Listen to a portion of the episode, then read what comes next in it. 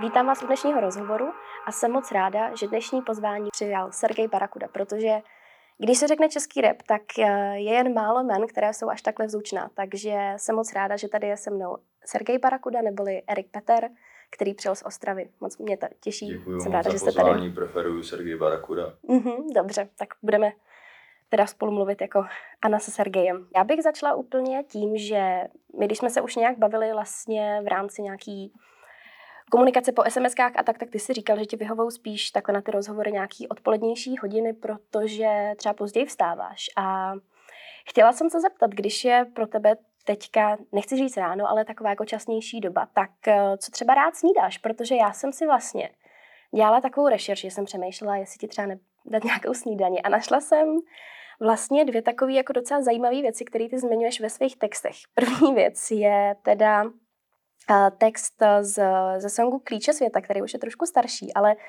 tam máš vlastně uh, bez lásky, bez koruny snídal jsem cigarety.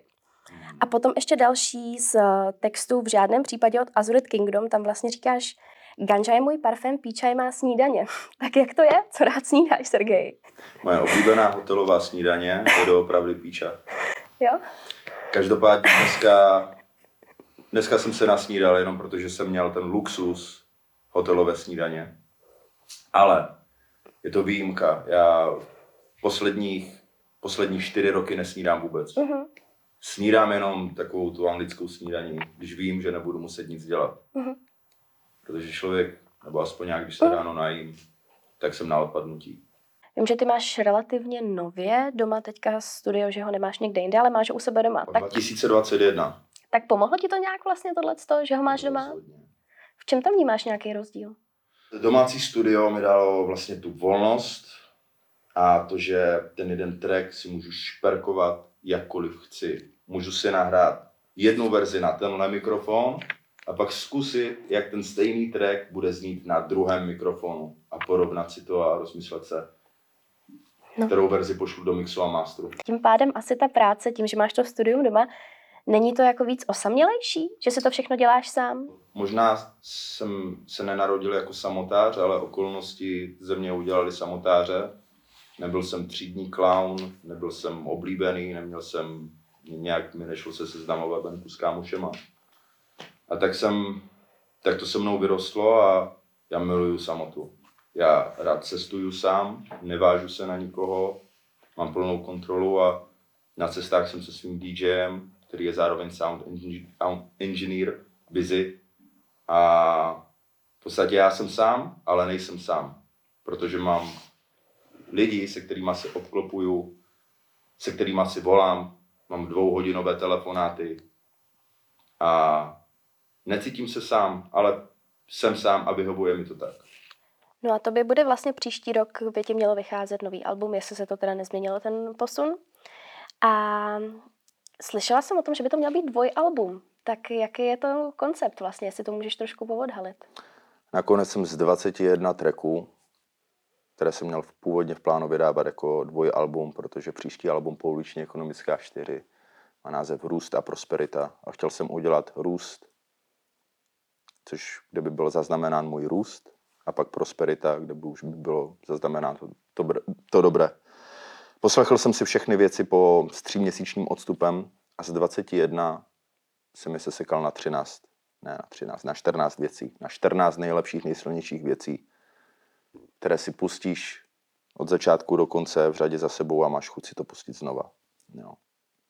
Já nevím, tyhle, z začátku jsem měl ideu, měl jsem tu možnost, vždycky jsem sněl o tom, že bych chtěl udělat dvojalbum, ale ve finále v téhle rychlé době a s tím, jak mají lidi pozornostní deficit, tak by stejné 21 trackové album mělo stejný počet streamů a přehrání jako silné 13 trackové album. A já už nechci dělat žádný kompromis, já nechci dělat tracky, co OK, ten tam zapadne. Já chci ze sebe vydat jenom to nejlepší. No vlastně říkáš, že to má být rozdělený na dvě části, růst, prosperita, nebo že to bylo jako naplánovaný. Tak eh, kde vidíš ten růst, když to jako vezmeš celý? Jak se posunul? V čem se posunul? V čem ten růst tvůj spočívá? Ten byl do 30 let. 30 let pro člověka, nejenom mě, ale celkově to je ten věk, kdy se utuží charakter. Všechno, co si zažívala, všechno, co se učila, se ve 30 letech ucelí a pak už se člověk nemění. Máš tam pocit, že to tak je? Já mám pocit, že přece můžou přijít do života nějaký jako zásadní události, co tě formují, i když je ti třeba 50. Je to tak. Ale jestli byl člověk do 30 zmrt a nesnažil se o nápravu, tak bude zmrdy po 30. Mm. Jednoduše. Možná jo, Ne, ale... opravdu, to je no. věc, kterou jsem slyšel od jednoho člověka ze scény. Mhm, Rytmus mi ji říkal mhm. a měl pravdu. Říkal brácho třicítka, to je věk, kdy se ucel a měl pravdu. Ve 28 se to začalo lámat. Já jsem to cítil, tak jak jsem byl utržený z řetězu, tak ve 28 jsem si začínal uvědomovat věci a opravdu po 30 se to ucelí a začal klid. Najednou člověk je dospělý, protože to, co tě potká ve 20, první průser, první zásadní průser, máš tendence si z toho dělat hlavu. Myslíš, že z toho není žádné východisko a podobně. Jakmile stejný formát, jako, nebo stejný průser tohohle formátu přijde několikrát, tak do té třicítky už si taková obrněná proti tomu a jo, to už to bylo, to už to bude, další. Asi klidnější, fakt, po třicítce nastává ten klid. Co byl takový tvůj velký zásadní průser? Jak jsi říkal, že to tak zmínil, víš, jako že ve 20 něco takového přijde. Já nevím, jestli o tom chceš mluvit nebo ne, ale O tom chci mluvit jenom na trecích. jasně, Na že to tracích. jako není nic, co bys chtěl To sdílet není takhle. téma do rozhovoru. Jasně, v Díky pohodě. moc. No, ale vlastně, co se týče toho hudebního posunu, tak tam, to jsem se tě vlastně chtěla zeptat, jaký je momentálně tvůj postoj k autotunu? Protože ty si vlastně v té staré tvorbě, co jsem eh, zaznamenala, tam jsi to poměrně dost kritizoval. Když se srandovní, No. sorry, že ti do toho skáču. Všechno, čemu se člověk směje, nebo každá situace, které se člověk vysmívá, každá situace druhého člověka, za kterou se mu vysmíváš, sám se tam ocitneš. No, tak to No. prostě bývá. Tak jak jsem se smál úzkým džínům a autotunu. Podívej se na mě. Jsme tady, no. Ale sluší mi to. Sluší, moc. Takže po naučení z toho je nekritizovat, mít otevřenou jako hlavu, nezazovat věci a protože jednou se tam můžeš taky ocitnout. Směješ se člověkovi za bídu, Hm. sama se ocitneš v bídě.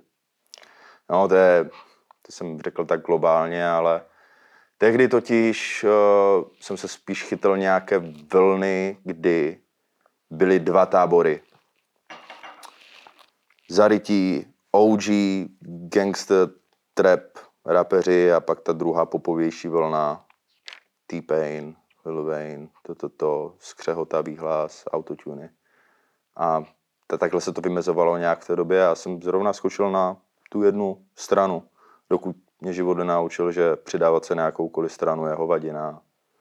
No a jak to vlastně vidíš teďka? Protože na tom, na té finese, tam je to teda jako cítit, že ten autotune používáš. Zároveň se teďka vydal nějaký nový tracky, třeba to jeď, kde vlastně já jsem zaregistrovala i třeba v YouTube komentářích, že tam lidi psali jako jo, to je zase ten starý Sergej prostě, tady ten jako hluboký hlas bez těch úprav. Tak eh, jak to vidíš třeba právě s tím novým albem? Chceš to tam nějak mixovat, nebo se vracíš do toho starého je nejvíc sranda na tom tracku jeď, ten autotune nezaplí celou dobu. Jako jo, ale není to Protože asi oni, tak... oni, oni řeknou autotune a vlastně vůbec tomu nerozumí. Mm. Oni to jsou posluch a jim to nemůžeš mít za zle. Ten autotune, uh, ještě než uh, dávali inženýři autotune na stopu, i když nebyl znatelně znát, tak používali něco, čím tu vokálovou stopu nějak tak uhladilo do těch uh, not, ve kterých je ten beat. Jo. Nebo respektive do scaleu, do klíče, ve kterých je beat.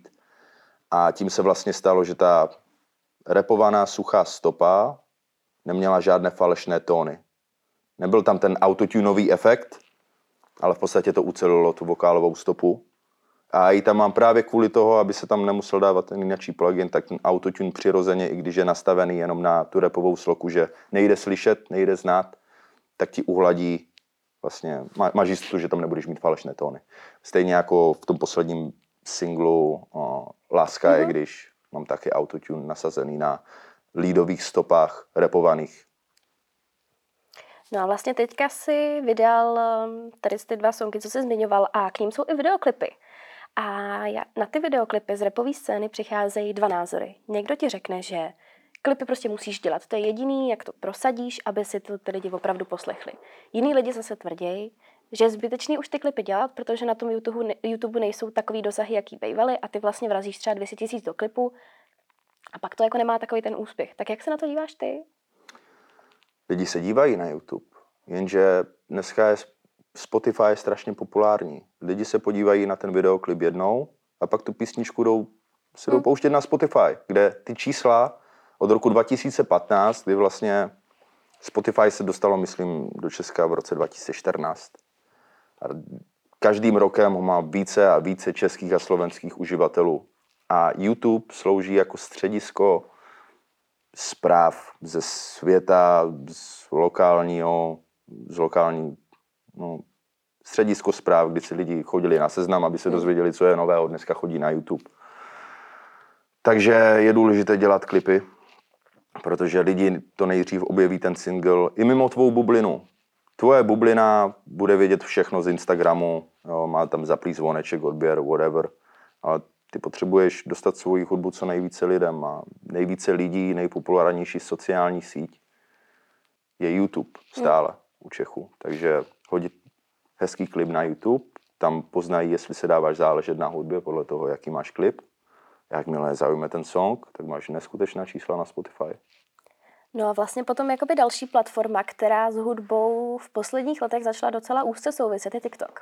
Protože je třeba i spousta umělců, kteří vlastně tvoří songy kvůli tomu, aby byly virální na TikToku a vědí, že je to vlastně proslaví. Tak jak se na tohle to díváš? Máš na to pozitivní nebo negativní pohled? Ti kluci jsou dobří marketéři. No jako určitě. A podívej se, jak je ta, uh, ona vypadá jak baby karotka, má zrzavé vlasy. You think I was feeling you? Na na na na munch. Na na na na eat it for lunch. Mm-hmm. To je desetisekundová stopa dnes lidi toho mají plné zuby toho songu. Vlastně. Tak vybouchl, má neskutečné čísla, takže ano, pokud to člověk umí prosadit takhle, tak má zelenou, jako to, že to je TikTok. A jako pro tebe je to nějaká cesta? Snažil by se Já to TikTok nebo ne? nemám a nedělám to schválně, ale všiml jsem si, lidi mi posílají hlavně na Instagram videa, co udělali sami.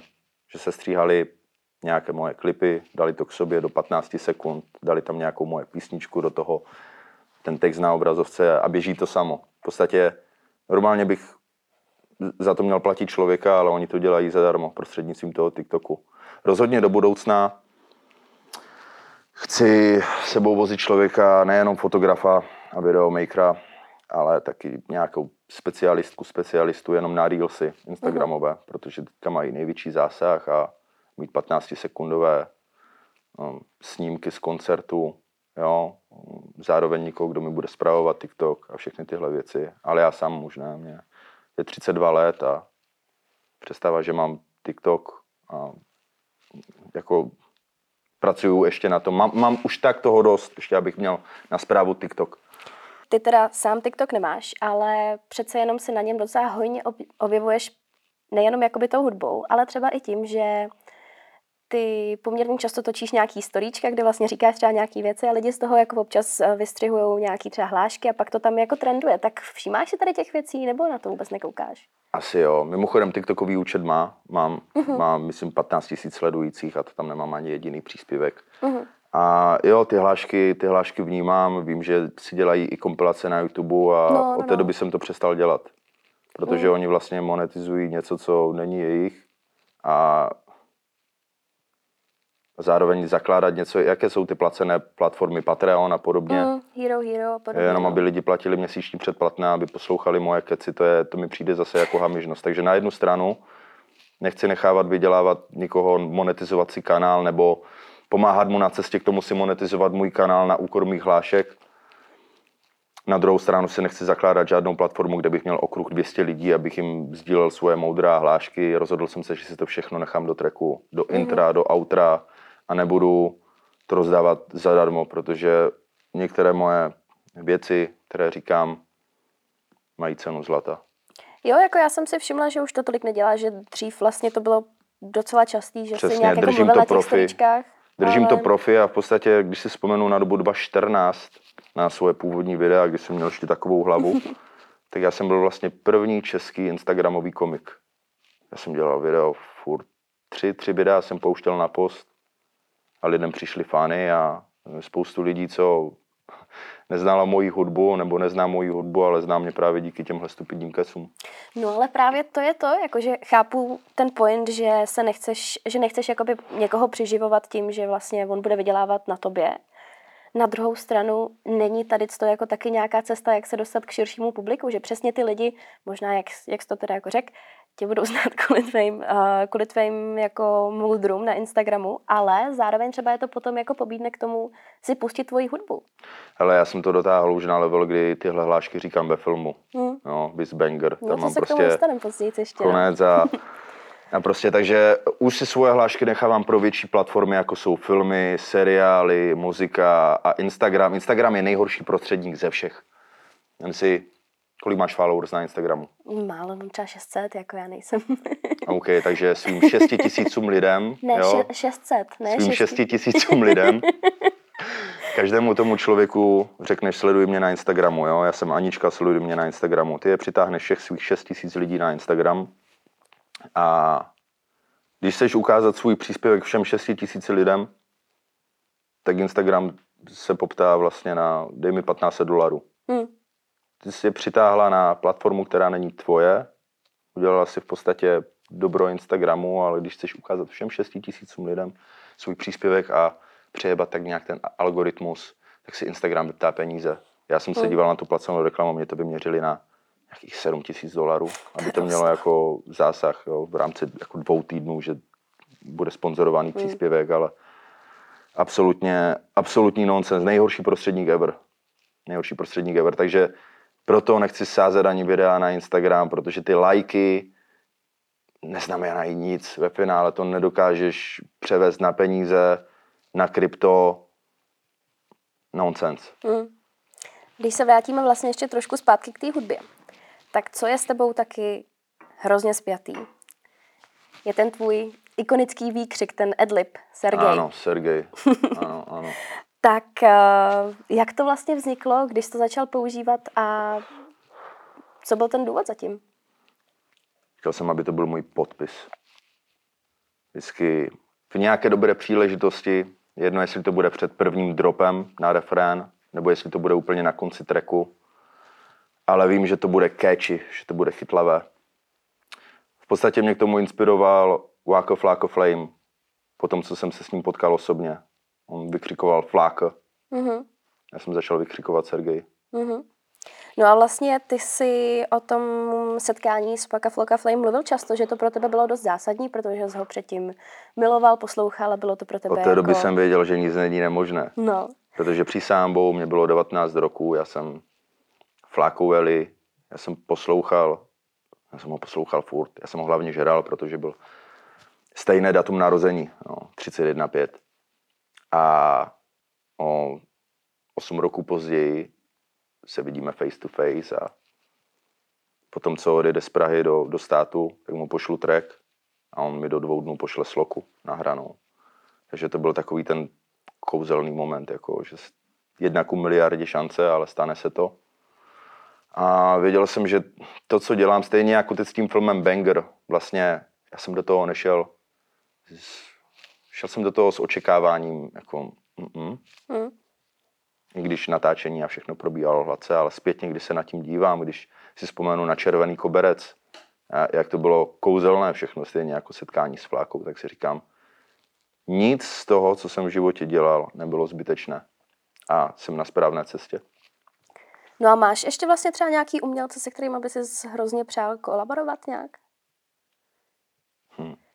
Ať už zahraniční nebo český, nebo tak z českých to chápu, že z té místní scény už se ti asi povedlo Já se, bojím, všechno. já se bojím toho, když vyslovíš nahlas svoje přání.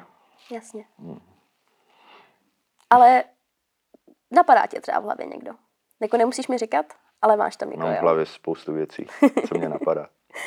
No a vlastně ještě to mě taky přišlo zajímavý. Ty vlastně v jednom z textů, teďka na tom novém albu, říkáš uh, větu na výslechu říkám, že to jsou jen básně.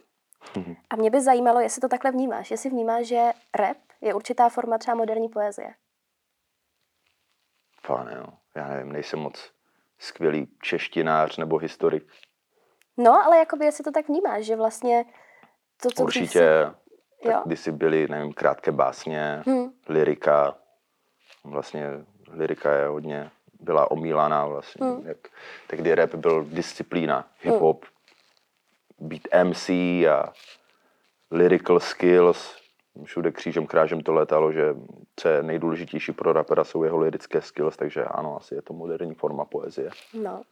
A když jakoby vlastně vezmeme ty texty jako celek, tak uh, ty vlastně si tady několikrát říkal, že spousta věcí si necháváš uh, těch osobních zpovědí do textů. Ale mě by hrozně zajímalo, nakolik jsou ty texty reální a nakolik jsou vlastně i nějak jako autorsky upravený. Protože máš třeba některý um, jako um, verše v těch, v těch uh, songách, který můžou potom působit jako hrozně zavádějícně, jestli by to měl být reálný. Třeba příklad tady vlastně z, um, z tracku Hat, tam máš jako zabíjel jsem v, dobu, v dobách, kdy mi bylo devět. To asi jako třeba nebude postavený Můžeš asi zabíjet, jako... Jasně no. můžeš zabíjet svým uměním, svým Jo, jo. řemeslem, svým úsměvem, svým charisma, Hmm. whatever, ať si každý ten posluchač dosadí za to to svoje, Hmm.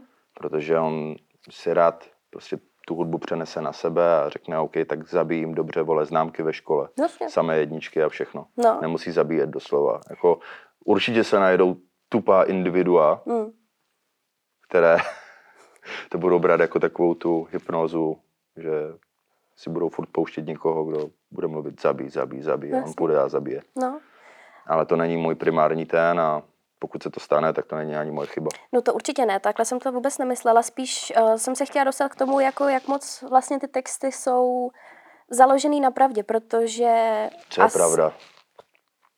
Co, co, co je pravda? No, nebo na nějakých jako uh, reálných událostech, co se ti v životě staly. Takhle. Je to stoprocentně, nebo si tam i jako některé věci vymýšlíš, což jako není špatně, to je prostě, je to umění, je tam nějaká autorská Kdybych ti kreativita. to řekl, tak to ztratí svoje kouzlo a tajemství. Dobře, takže to necháme teda takhle. Přesně, nechám to volně na posluchačovi. On, on rozhoduje o tom, jestli lžu, říkám Hmm. pravdu, jestli to je všechno na posluchači. Mhm. Já, to je můj ten KFC secret. Mhm. No, tajemství dobrého, dobrého kuřete. No, No vlastně ty jsi tady několikrát uh, zmiňoval ten film Banger. A pak si taky říkal, že si věci budeš nechávat nejenom teda do textů, ale i třeba do seriálu a do filmu. Tak jak se ti v tom filmu hrálo? A je to něco, čemu by se teďka chtěl začít věnovat? ne, já už jsem to říkal, já už jsem to říkal, že to je možná věc, která se stane jednou a naposledy v mém životě. Jo, to samozřejmě předtím jsem nadnesl, Mhm. Protože podívej se, já jsem pokerovaný. A i lidi v Hollywoodu si vyberou raději nepokerovaného herce, aby se s ním nemuseli před scénou srát hodinu a zamazávat mu kerky, jo, než pokerovaného.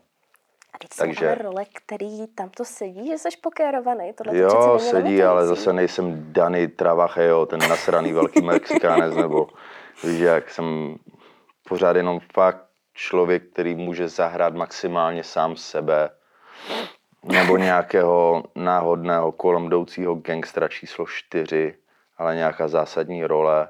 OK, dokážu si představit, že bych zahrál pana právníka, doktora, ale to bych to by mě museli mazat krémem a já nesnáším krémy. Jo. Nesnáším krémy, patlátka, tyhle věci, mě už to sere na natáčení videoklipů, když mě pudrují. Jako a to je to, co zase je holka od holky, některá holka maže něco, co cítíš mm-hmm. na té pleti, některá vezme jenom to, Jasně. to. No a vlastně, jak se, ti to, jak se ti to ale líbilo? Byla to dobrá zkušenost pro tebe? Jak se ti hrálo? Skvělá, Jo? skvělá. Prý jsem objevil nějaký svůj skrytý talent, říkali kluci. Tak třeba nevím. padne i ten, ta Já- role toho právníka jednou. Ho? že padne třeba jednou i ta role toho právníka, jestli si objevil skrytý talent. Jo, bylo by to fajn, kdyby se to zopakovalo znovu, ale říkám, jsem skromný kluk a jsem rád, že, se to, že mám z toho vzpomínky na celý život, jenom z jednoho filmu. No a ty jsi tam vlastně teda vystupoval, kromě toho, že jsi tam měl nějaký části, kde jsi jako vyloženě hrál, tak tam byly i části, kde se právě ukazovaly ty tvoje storíčka. Chtěla jsem se zeptat, jak eh, moc jste řešili, který storička tam budou? Vybrali to oni a ty jsi to schvaloval? Vybrali nebo... to oni a byl jsem nespokojený s tím výlevem, ty vole, nadáme jídlo. Protože to byla doba, kdy jsem si neuvědomoval, že kdy prostě si nasraná na něco a nemůžeš nedít na Instagram a solit to. Nemá, nemáš komu bys to řekla, kdo by to pochopil, tak jdeš a vytroubíš to světu a zpětně si říkáš do prdele. To jsem nemusel. No. Víš? Ale jako řeknu ti, ta profesionalita kurýru a rozvozců jídla měli by mít nějaké školení. Já mám hlad, chci svoje jídlo a nechci, aby přijel týpek ještě s druhým týpkem a e, e, prosím, je mi to blbé, ale dej mi jídlo, vole, za to jsem si zaplatil. Ne, abych ti tady dělal šaška. Jo. Hodně lidí se nedokáže obout do bod toho druhého a představit si, jaké to musí být den a že chce mít klid. Takže, takže jako na jednu stranu měl jsem pravdu, stojím si za tím, na druhou stranu nemusel jsem to jít pindat na Instagram a zpětně toho litovat. A, objevilo se to ve filmu a upřímně, když jsem viděl tu scénu, tak jsem se takhle chytal. takhle jsem se takhle chytal za hlavu. No a když jsi vlastně zpětně koukal na ten film, tak uh, přece jenom člověk je sám sobě největším kritikem vždycky. Mm-hmm. Máš tam třeba nějaké věci, které jsi potom, kromě teda tady toho storička, říkal třeba je, tyjo, to jsem mohl udělat jinak, mohlo to být lepší, nebo jsi s tím jako opravdu spokojený? Já jsem to viděl jenom jednou. Mm-hmm. A kromě toho dáme jídlo storíčka, jsem si řekl, hezký kluk.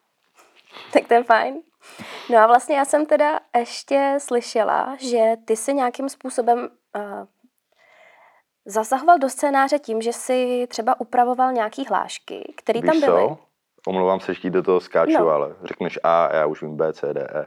Mm. Uh, ty Myšíkovy texty no. jsem psal já, jo, ty, co repoval.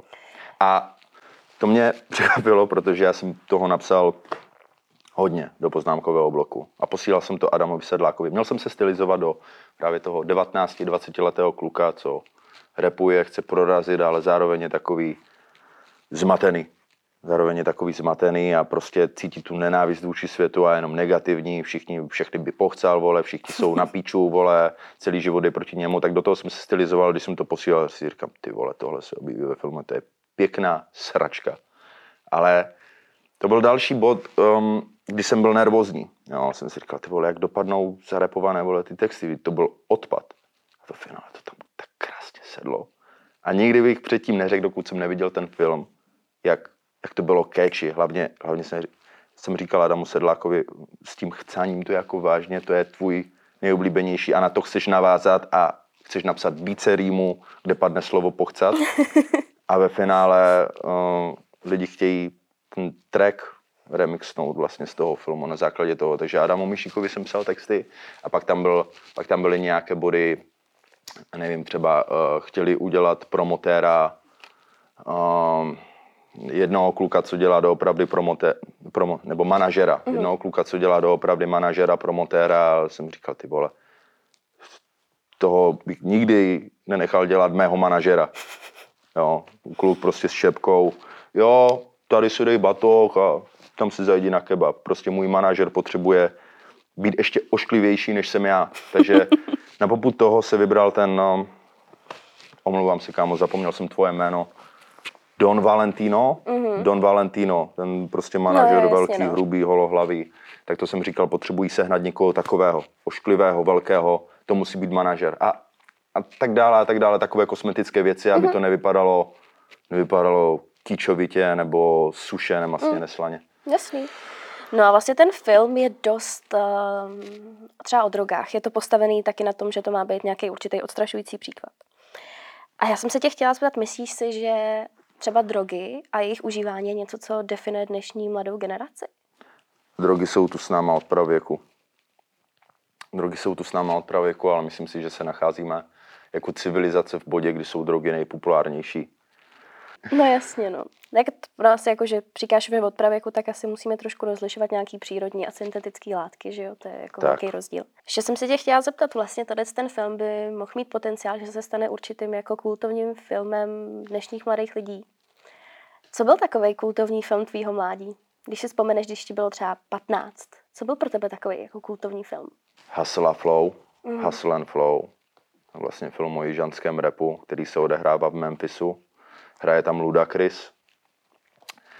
A jo, předtím jsem viděl filmy jako, nebo i potom Paid in Full, ale to byly filmy z New Yorku. A New York je takový, nevím, pro mě nebyl tak atraktivní jako ten jižanský rap a všechno kolem toho repu. Ale pak jsem viděl něco, s čím jsem stotožňoval sám sebe a svůj život. Totální zapadákov. Memphis. Plně sedlácká díra.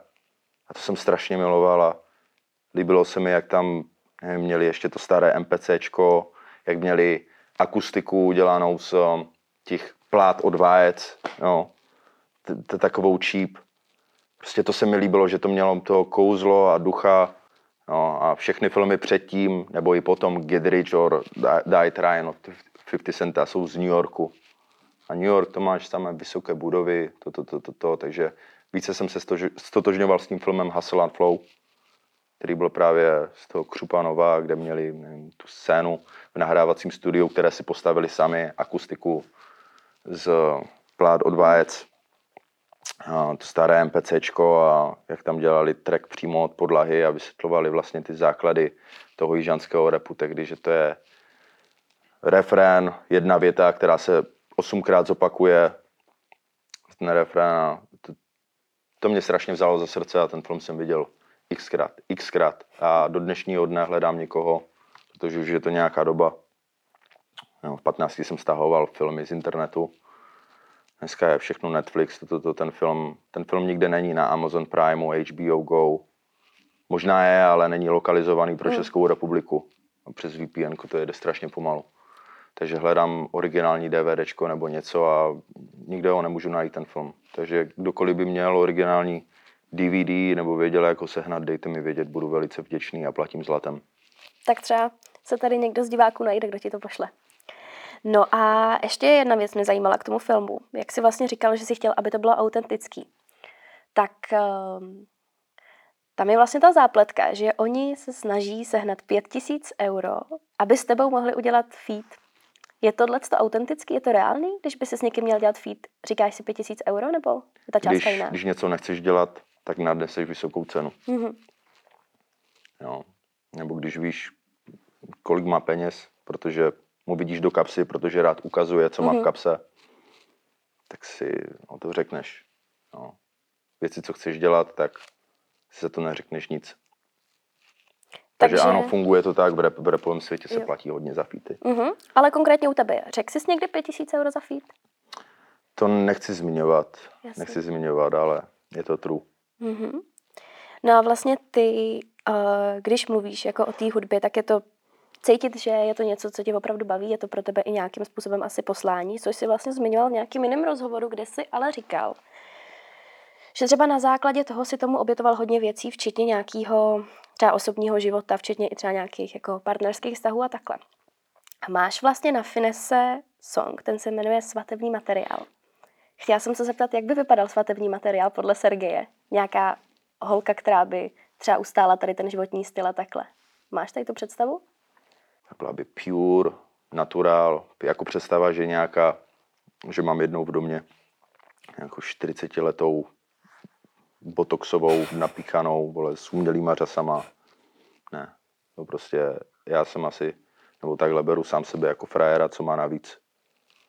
A a prostě holka mého života, nebo holka každého jako hodnotného chlapa by měla být čistá holka.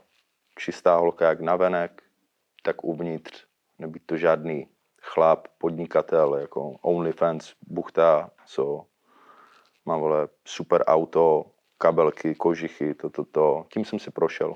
Hmm. Tím jsem si prošel. Prostě musí to být no, holčička. No jak se na to vlastně třeba díváš, uh, protože okolo toho repu tam jsou, je, pojí se s tím třeba často, že uh, přesně repeři mají v klipech jako holky, které přesně jsou třeba hodně jako upravený a podobně, tak uh, ty to třeba tak nevnímáš, že jako bys chtěl nějaký, jako, uh, chtěl bys nějaký kontrast tomuhle? Vlastně třeba, protože v těch klipech takovýhle holky máš. Já vím a taky já se proti ním nevymezuju a miluju ty haslerky. Mm-hmm. Jako já mám rád holky z pornobranže, holky, co dělají escort. To jsou, to jsou skvělé holky, se kterými si pokecáš, užiješ dobré časy. na kterým fandím, v tom, aby se měli dobře, zajistili svou rodinu a všechno. Takže já jsem rád za to, že mám ty holky v klipu, protože vím, že všechny mají dobré srdce, bohužel životní okolnosti je donutili dát se na dráhu, na kterou se dali a, a prostě přeju jim to, jenom to nechci mít doma. To chápu. Tohle tornádo. no a co vlastně holky nebo ženy obecně v repu? Protože tam si myslím, že je to pořád trošku nevyrovnaný, že určitě je víc jako chlapů, co repuje, než žen, který repuje. A zároveň ještě taky ten rep je docela občas sexistický, že jak se třeba repeři vyjadřují o ženách ve svých, um, ve svých textech, někdy je takový jako, ne, není to úplně hezký třeba. Ty ženské jim to mají vrátit. Znáš track uh, Project Pad, Feet, Lachet, Chicken Head? Myslím, že Chicken jo. Head, bap, bap. Mm-hmm. Tak on ve sloce repuje o tom, jak je ona tupá, Bůh ví co. Ona nastoupí na druhou sloku a začne ho disit za to, že OK, máš nová kola na svém autě, ale nulu vole na benzínovém tachometru, to, to, to a vrací mu to. Navzájem se dojebou ty dvě strany, muž a žena a je to krásné. Takže jestli s tím nějaká ženská raperka má problém a udělá track, a je ona trošku šovinistka, ať je ona trošku sexistka, ať to na třetím chlapu, ať poví, jací jsou v realitě, jak se tváří versus jací jsou v osobním životě. Ať, ať vrátí, prostě mají, máme tu svobodu slova. Jo. Je nás víc, je nás převaha, ale no. jestli přijde ženská, která tohle prolomí, tak ji v tom fandím. A to na třech chlapům. Ať je vole stejná svině, jako jsou oni na ní. No a proč si myslíš, že těch holek je tam míň? V Česku? No, v Česku jich je opravdu málo, ale pořád i na tom zahraničním trhu. Tam si myslím, že se to jako by třeba nad v tom americkém repu, tam se to docela jako v posledních letech láme, i když tady samozřejmě jsou reperky, které tady byly už jako před 20 lety. To je jako bez, bez Vždycky tam byli. Já můžu doporučit kámošku, kterou jsem potkal v Atlantě a nevěděl jsem o ní. Mhm. Byla to, byl to první koncert, který jsem viděl v Atlantě a nastoupila Buchta. Říkal jsem si v prvních, jako v první minutě, než začala rapovat, si říkám, holka, vole, to, to, to, ta pojede na full playback. Máš bude jenom takovýhle předsudek jenom? Že když to bude holka, že Jo, to na bude americkou blbý? raperku jsem měl předsudek, protože tam přišla, byla dobře vyoblíkána, vypadala dobře a říkal jsem si, dobré, tak ta bude jedna full playback a bude jenom kroutit prdelí a čtyřikrát v jedné větě zopakuje pusy, pusy, pusy, pay mi pusy. Buchta to rozjela a mě spadla huba. Ona byla dobrá. A dodnes ona vydala trojdílnou sérii Hibachi. Říká si Panama Jane. Mhm. A nesedí mi furt to, jak je dobrá versus to, jaký vlastně má, nemá recognition. Jo, že ten počet sledujících i posluchačů prostě daleko přečnívá svými skills, svou vizáží, originalitou, vším dávno přečnívá Cardi B, teď je nová Glorilla, Glorilla Pimp, si myslím, a to jsou strašně jednoduché, jednoduché stripterky šlápoty, když to ona je ty vole ženská, jako vole, dobrá ženská, která ti podá dvě stránky, jo, šňupni si kokain z mých kos a zároveň dokáže říct i něco hlubokého. Panama Jane, Hibachi 3, její poslední projekt, kdy opravdu zainvestovala do zvuku, celkově to má takový ten UGK vibe, jo, jižanské beaty, ho- hodně samplované ty vokály, co tě prostě pohladí v zádech a je skvělá, přeju jí to. To je třeba to je třeba paní ženská raperka, mimochodem ten koncert, který jsem viděl, dávala to všechno live, žádný half playback, všechno live. Byl jsem, byl jsem z ní unešený, takže a v Česku je Anet X dobrá, ne? Mhm. Jo, to je dobrá. No, je skvělá, takže Anet X a nenapadá mě nikdo jiný zatím. Ještě jsem se tě chtěla zeptat hrozně právě na jednu věc. Já, když jsem si na tebe dělala tu rešerši, tak jsem vlastně si říkala, že jsi pro mě hrozně neuchopitelný člověk, že tady vidím hrozně jako dvě takové různé roviny, které mi hrozně nesedějí dohromady, což jako teď se mi to trošku spojuje, jak se tady povídáme. Ale že na jednu stranu mi přijdeš takovej jako hloubavej, že přesně se zajímáš o spiritualitu, říkal si vlastně třeba i ty jako datumy narození, tak jako nevím, jestli třeba nějaká jako věříš třeba na znamení a podobně. Dodržuješ třeba ty půsty, zajímáš se jako o nějaký zdravý životní styl a podobně.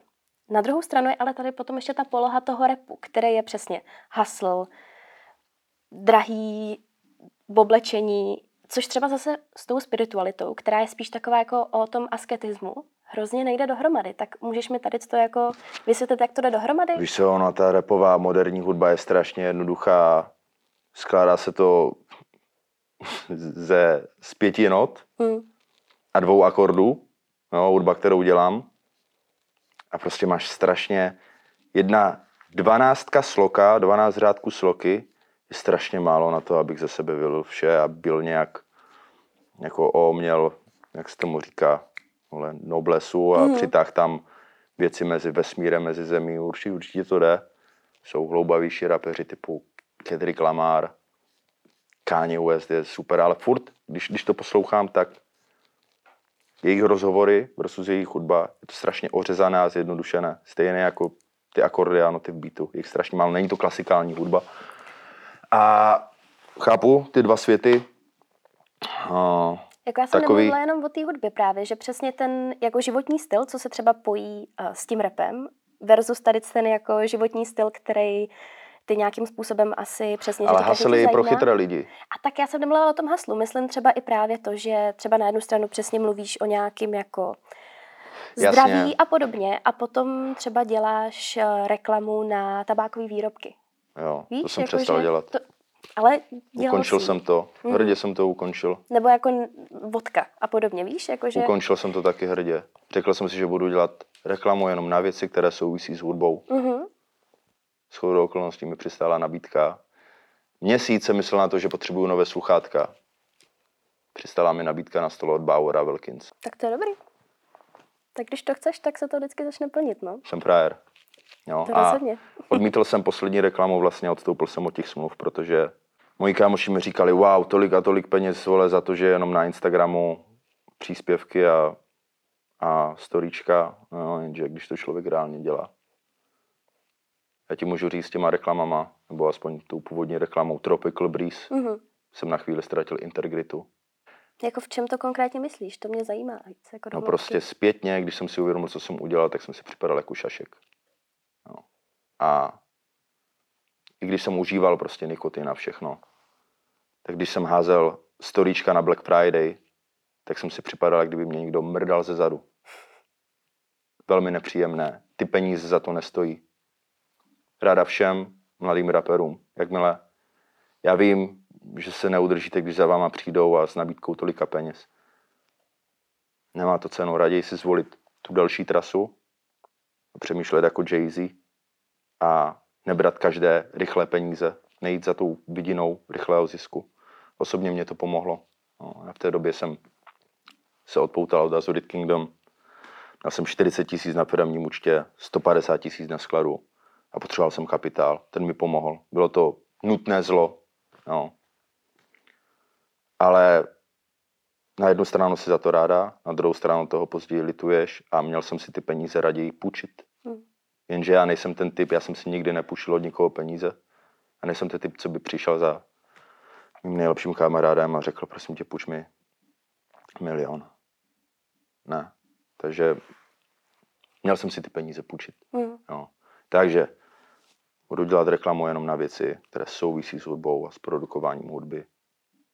I, nebo když přijde Nike nebo Adidas, dám jim to po cenu, protože to je Nike, tam je LeBron, tam, je, tam jsou sportovci, tam jsou atleti, tam jsou všechny hvězdy, které miluješ z dětství. Chceš být na stejné lodi, chceš dělat jenom s nejlepšíma. No a vlastně ty teda, teďka si tady mluvil o nějakých spolupracích, ale ty máš i sám svůj vlastní biznis, máš Skero Kuda. Chtěla jsem se zeptat na jednu věc. Ono se teďka trošku řeší, že by případně se mohla zlegalizovat i marihuana. Tady to se vlastně zaměřuje na CBD. V případě, že by ta marihuana byla legální, byl by to třeba nějaký směr, kterým by se i ta Skero Kuda ubírala, že by se třeba začal kromě CBD přesměrovávat i na to THC? V pozadí se stýkám s těma nejlepšíma v konopném biznisu, kteří nám všem vyšlapali tady cestu a rozhodně budu jeden z prvních, co bude stát u toho Mhm. a bude mít, bude mít svůj vlastní model, který, který tě vystřelí z bod. A je to něco, co by si jako fakt přál? Třeba nějaký tvůj takovejhle jako biznesový sen? Mít vlastní model Skvělé, Takovýhle, ne? jo? Skvělé, mít vlastní model. Každý rapper, každý ačkový rapper v zemi, kde je marihuana legální, potřebuje mít svoji vlastní odrůdu, mít ten příběh celý, co zatím stojí v pozadí, jak se to šlechtí, to, to, to, mít pro to název, mít pro to speciální pek. A vlastně ještě jsem si všimla, že ty si teďka v posledních dnech, kromě toho, sdílel nějaký storíčka o kratomu. Tak mm. je tohle to třeba taky něco, do čeho by se chtěl pustit? Ne, že pustit, ale chci bojovat za regulaci kratomu. Mhm. Protože se šušká o tom, že ho chci zakázat a kratom je skvělá věc. Díky kratomu já odřídím cestu na koncert, dám koncert a odřídím sám cestu zpátky z koncertu. Díky kratomu. No a kdybych ho nepil, tak si potřebuji dát pauzu, abych někde Hm. si pospal chvíli, jel na hotel a tak. Jo, nemluvě o tom, že dalších x lidí, co byli nuceni brát lékařem předepsaný tramadol, subdoxen, který měl pak devastující vedlejší účinky. No a potom po vysazení měli šílené abstinenční příznaky, tak um, našli kratom a ten jim změnil. Ten jim změnil jejich bytí. Um, dále tlumí bolest. Tlumí bolest, je to silná analgetikum, je to v podstatě přírodní opiat na přírodní bázi, který nejenže tlumí bolest a pomáhá lidem, co mají nějaké problémy, kronovou nemoc a tak dále, a tak dále, tak jim pomáhá, tak jim pomáhá přesedlat ze závislosti ze silnějších vlastně opiatových drog, farmace, farmaceutologických, jo, nebo z heroinu, mm-hmm. no, z, jako z vážnějších opiátů, přesedlají na kratom a pak jako odejít z kratomu, že v porovnání s tím procházka růžovým sadem. Chci, aby ten trh byl regulovaný, mm-hmm. aby nebyly automaty s kratomem a CBDčkem před uh, základníma školama. Mhm. Nechci, aby, chci, aby byla osvěta o té věci. Mm, Jak máš harm reduction materiál, Mhm. jo, jak užívat. Kratom je sofistikovaná droga, kterou si člověk potřebuje vážit. Jak ty se vlastně obecně koukáš na tady ty zákazy, co se týče eh, vlastně legalizace těch drog, jestli, protože třeba dřív byly legální psychedelika, potom už legální nebyly. Tak Do 1974 byly psychedelika legální um, k terapii, k um, No jasně.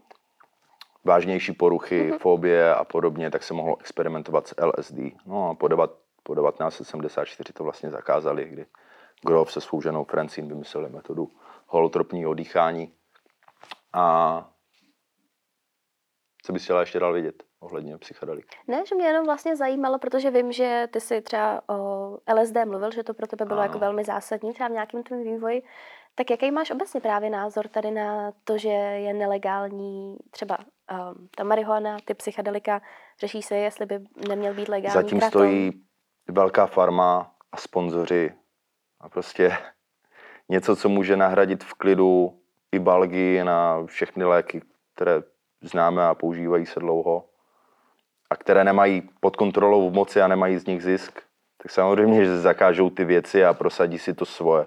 To je, já jsem nikdy nebyl, no vlastně prošel jsem si svým obdobím konspiračních teorií, když mi bylo 18, 19, ale pak jsem byl realista a říkal jsem si, OK, tak ty keci o velké farmě, o farmaceutických společnostech a tak, to, to bude další jako snůžka Davida Akeho a podobně, ale v momentě, kdy řeším to téma s kratomem, nebo i s marihuanou, tak je to opravdu, je to opravdu real, no. V podstatě všechno je jenom o penězích. A ty farmaceutické společnosti nenechají.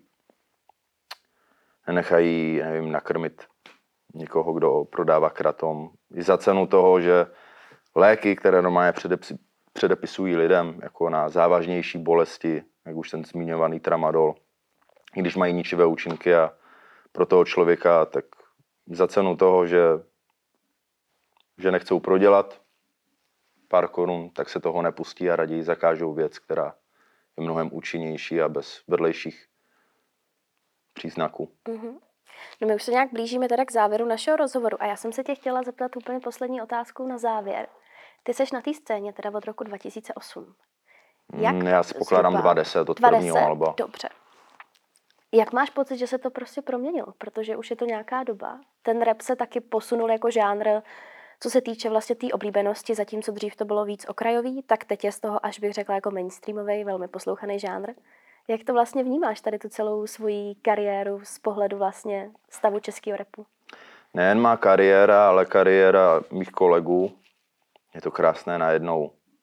Ty jména, které se nikdy nezajímaly o rap a nikdy tam nebyly, najednou jsou Warner, Universal, najednou vidí rap, wow, nejposlouchanější žánr, největší čísla, chceme tam taky.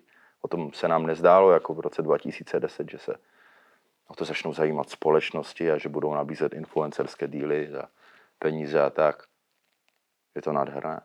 Je to nádherné a otázka je, jak dlouho to vydrží a jestli přijde něco, protože rap a hip-hop, dneska rap vnímám jako hudební nástroj. Hip-hop jako kulturu, která nějak vyhasla. Mm-hmm. Rap je hudební nástroj a je ve všem a ty odrůdy repu a ty žánry, různé alternativní, každý se najde to svoje.